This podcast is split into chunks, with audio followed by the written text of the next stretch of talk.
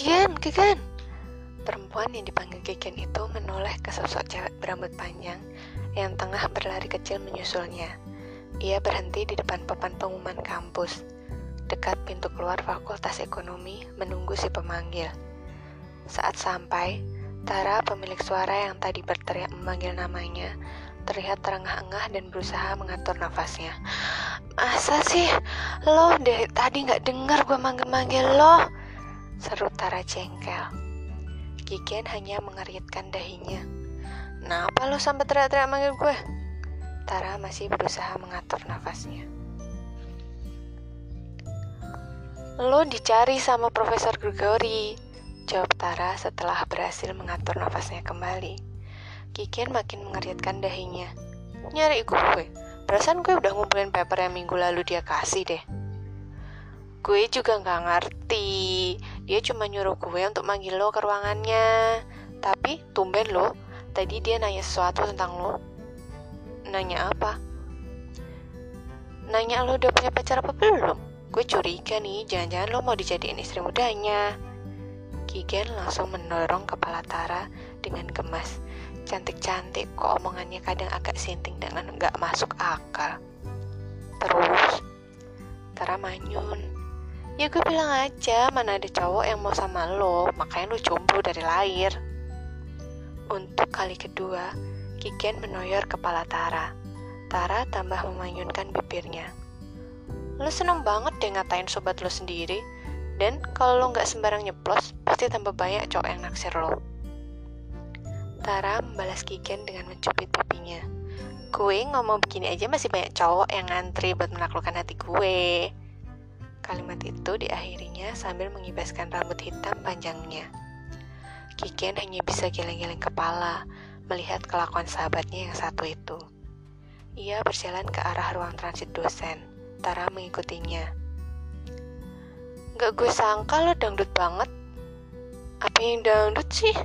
Bahasa lo?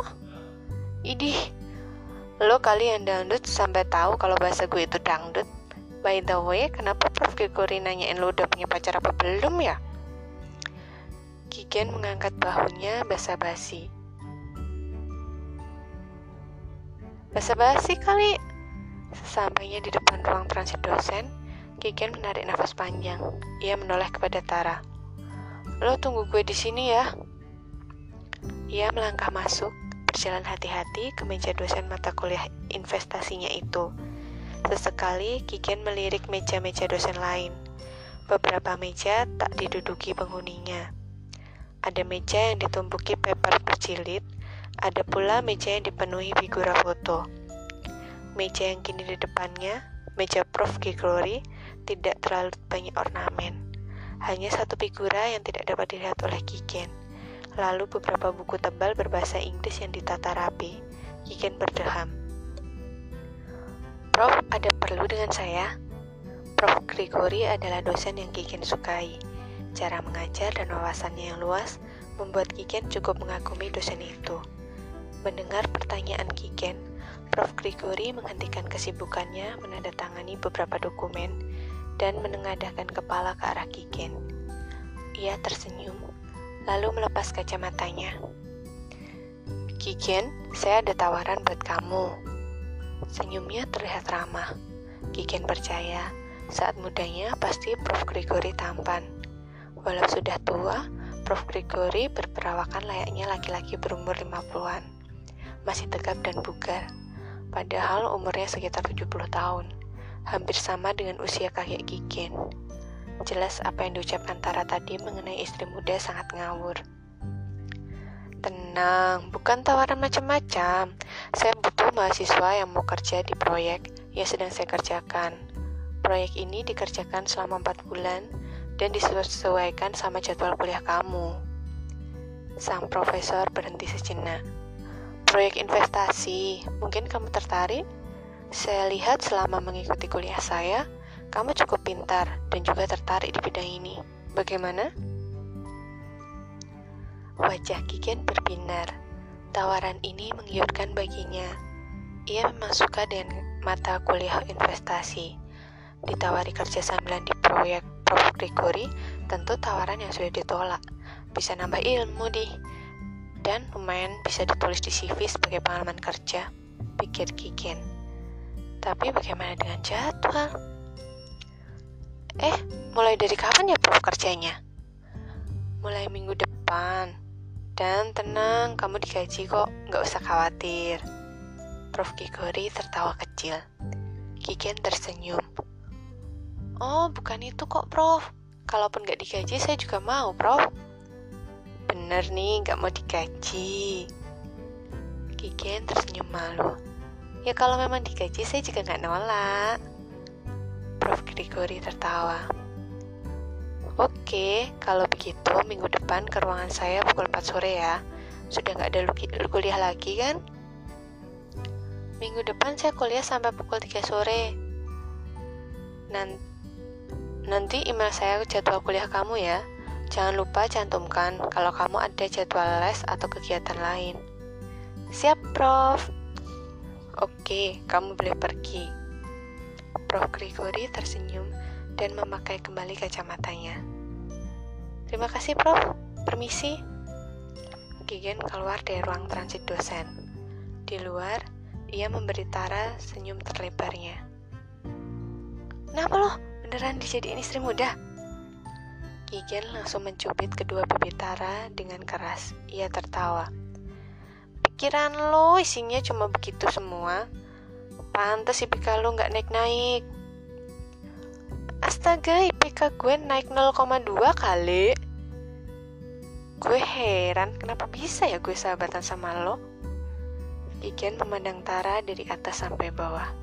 Tara lebih tinggi dari Gigen Tara memiliki tubuh ramping yang diidam-idamkan banyak cewek. Kulit putih bersih dan rambut hitam panjang. Tara memiliki muka yang tirus, tulang pipinya kentara sekali, membuatnya tampak seperti pahatan. Sangat cantik kalau tersenyum. Meski demikian, Kiken tidak iri kepada temannya ini. Ia tahu, ia juga punya kelebihan. Ia memang tidak seramping Tara, tapi juga tidak gemuk. Ia memiliki rambut bergelombang sebahu, cocok dengan pipinya yang agak tembam. Ia tidak secantik Tara yang pahatan, tapi ia memiliki mata bulat yang indah dan lesung pipi yang lebar.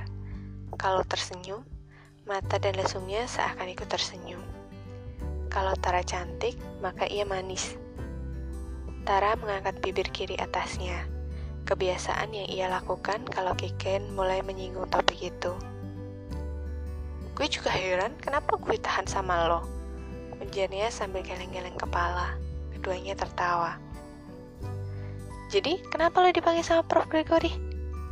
Kiken tersenyum lebar.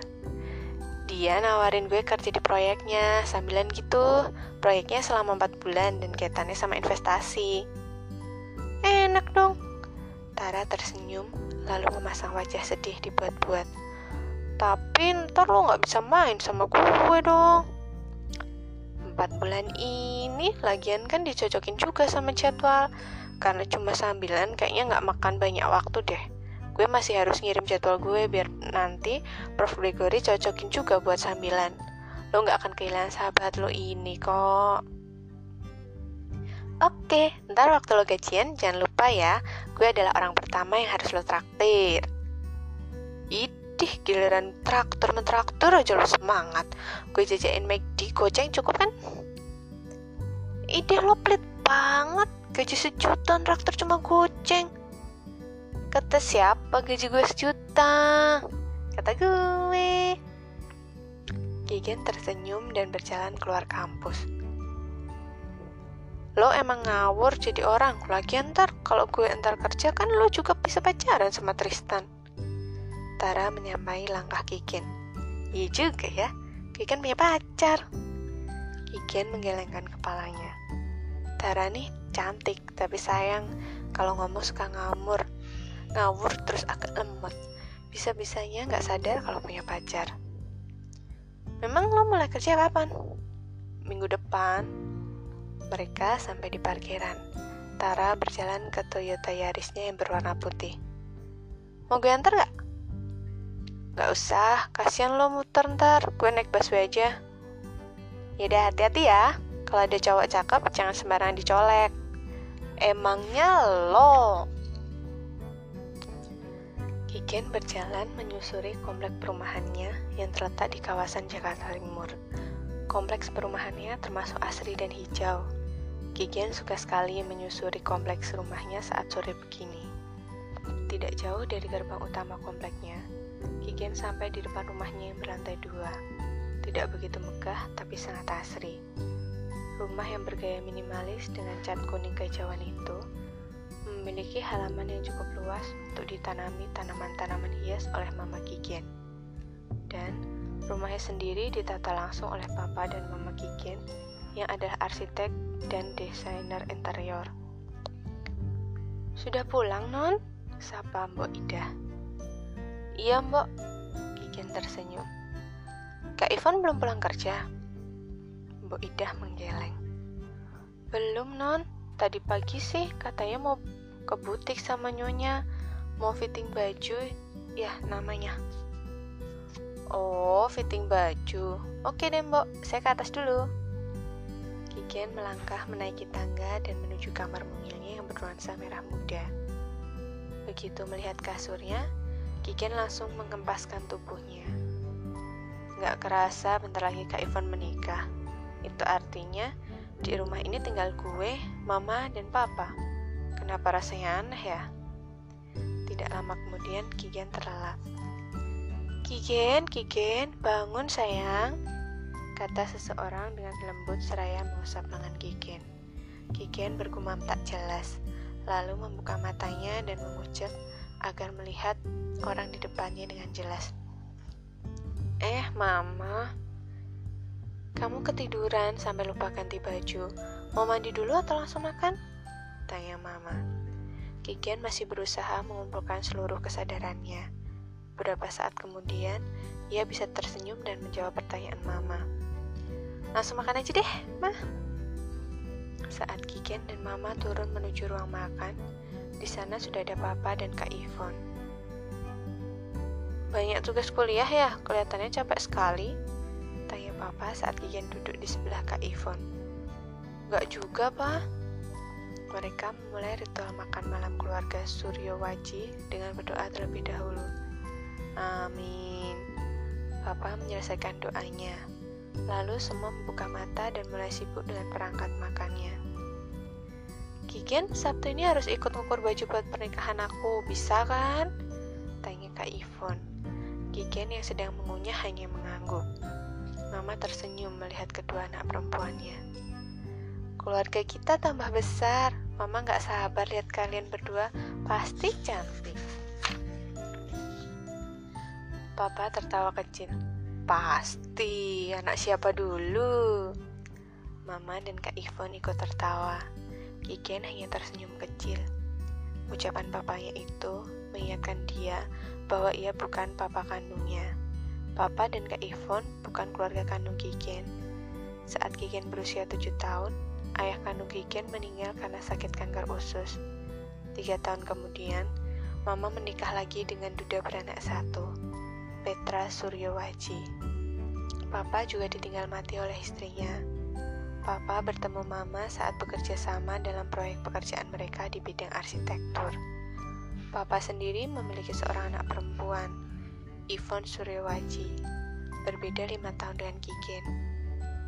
Ivan bagaikan kakak yang sempurna, cantik, pintar, baik hati, dan memiliki pasangan sempurna yang akan dinikahinya tiga bulan lagi. Papa dan Kak Ivon sangatlah rendah hati dan berke berkepribadian hangat. Papa selalu memperlakukan Kiken seperti ia memperlakukan Kak Ivon. Tidak sedikit pun Papa berusaha bersikap berbeda, meski mereka tidak sedarah. Kak Ivon juga memperlakukan Kiken sebagai adik kecil manisnya.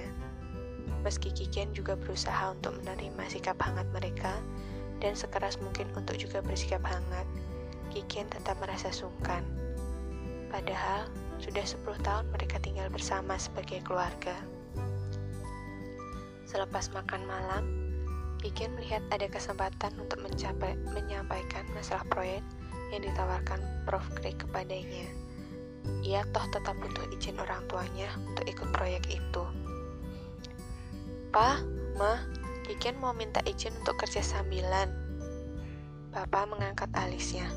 Kerja sambilan? Kerja sambilan buat apa? Uang saku kamu kurang. Ada nada khawatir di suara mama. Kiken berusaha menenangkan. Bukan soal uang saku kok, Ma. Mamanya memang kadang-kadang bereaksi berlebihan. Jadi, dosenku di kampus butuh mahasiswa untuk bantu proyek investasinya. Cuma 4 bulan, dan jadwal kerjanya disesuaikan sama jadwal kuliah aku. Kamu suka proyek investasi? Kata papa. Kikin mengangguk. Sekalian cari pengalaman juga, Pak. Papa sih oke okay aja, tapi mungkin kamu bakal pulang malam. Papa melihat ke arah mama, lalu ke arah Kikin. Yakin bakal tetap naik transportasi umum? Iya, mama juga setuju aja. Empat bulan ini kan. Tapi, mama khawatir kalau kamu harus pulang malam. Busway masih ada sampai setengah sepuluh kok, ma. Ya ampun, kamu pikir mama gak khawatir kalau anak gadis mama pukul 10 masih keluyuran di jalan? Kamu gak mau pakai mobil? Tanya papa dengan lembut. Iken menggeleng. Nggak usah, pak. Nanti kalau kerjanya sampai malam, aku naik taksi aja. Naik taksi malam-malam dan kamu sendirian juga bahaya, Kiken.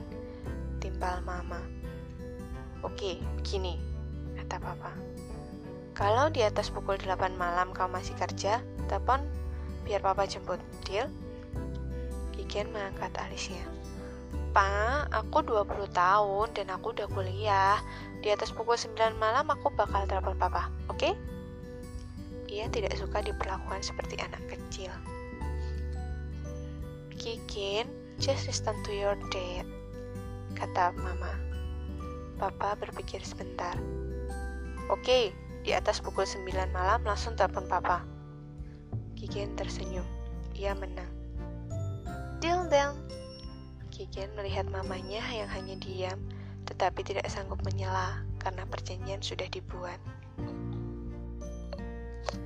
Kigen, nanti kita terlambat. Teriakan mama terdengar di Sabtu pagi yang cerah. Matahari sudah tinggi dan menerangi hampir seluruh sudut taman rumah. Kiken yang baru saja selesai menyisir rambut gelombang sebahunya itu langsung buru-buru mengambil tas selempang kecilnya dan turun ke bawah. Harus pagi ini ya? Tanya Kiken saat memasuki mobil di kursi penumpang. Ini sudah pukul 10 sayang. Jawab mama sambil memakai sabuk pengaman. Jangan lupa pakai sabuk pengaman, Fon. Maaf ya Kiken, harus bangun pagi. Rencananya sore, tapi Tante Anti mendadak bilang harus datang pagi. Ujar Ivon. Kakaknya itu merasa tidak enak mengganggu hari libur adiknya. Kiken membalas ucapan kakaknya itu dengan senyum. Gak apa-apa kak. Ia merasa sedikit bersalah karena sudah menggerutu. Mereka naik mobil menyusuri jalan Rawamangun yang saat itu sepi kendaraan ke butik anti. Kamu bakal ngajak pacar kamu ke acara pernikahan kakakmu nanti kan Kigen? Tanya mama. Ivon langsung berbalik menghadap adiknya. Kamu gak cerita kalau udah punya pacar siapa sih? Kian tidak mengalihkan pandangannya dari kaca jendela mobil. Mama belum punya pacar kok. Mama suka ngawur. Loh, masa anak cantik mama sudah 20 tahun masih jomblo? Kamu gak berniat nyusul kakakmu secepatnya? Ma, justru karena masih 20 tahun itu, Kikin gak perlu cepat-cepat nyusul aku. Ya kan, Kikin? Kata Jivan.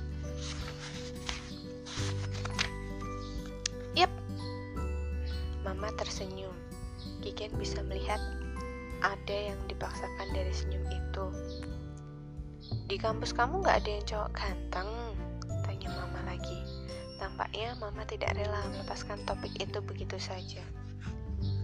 Ma, kalau aku niat cari cowok juga nanti langsung aku bawa ke rumah terus aku kenalin ke mama sama papa. Jawab Kiken. Ia tahu jawabannya asal bunyi saja. Mana mungkin ia berani mengajak pacarnya langsung ke rumah. Lagi pula, Kiken tidak punya nom nominator untuk diajaknya ke rumah dan dikenalkan sebagai pacar. Kakaknya tersenyum lebar. Jangan lupa kenalin kakakku ya, aku juga mau kenal sama pacar kamu. Kiken balas tersenyum. Kalau aku udah ketemu cowok yang cocok ya kak. Kabar Abi gimana, Fon? Tanya mama. Baik, Ma. Dia kan kemarin udah ngukur jas. Soalnya hari ini mesti on the spot dari kantornya. Sibuk ya, punya calon suami bangkir. Harus sabar, soalnya punya suami bangkir itu 11-12 sama punya suami dokter. Kata mama dengan nada bercanda. Ntar beli pacar gak usah dokter ya Kiken? Rip, repot loh. Lagi, sepertinya mama memang tidak mau melepaskan topik ini. Gigian membulatkan matanya yang sudah bulat. Mama! Seruan Gigian hanya ditanggapi oleh Mama dan Ivon dengan tawa. Gigian beruntung karena sejenak kemudian mereka sudah sampai ke tujuan. Butik Anti adalah butik yang menangani kawan pengantin Kak Ivon untuk pernikahannya nanti bersama Abi Nainggolan. Bukan hanya itu, butik yang dimiliki oleh teman karib Mama Kiken itu juga akan mengurus gaun untuk Mama dan Kiken sendiri.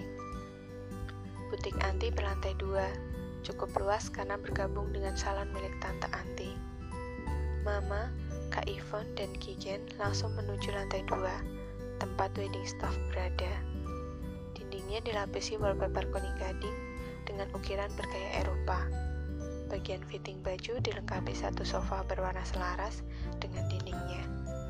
Di bagian lain, dari ruang fitting itu terdiri dari rak yang digantung yang digantungi oleh kawan pengantin dan juga aksesoris seperti gelang, cincin, tiara, dan sepatu. Tante Anti sedang mengarahkan pegawainya untuk menata aksesori saat Mama melihatnya.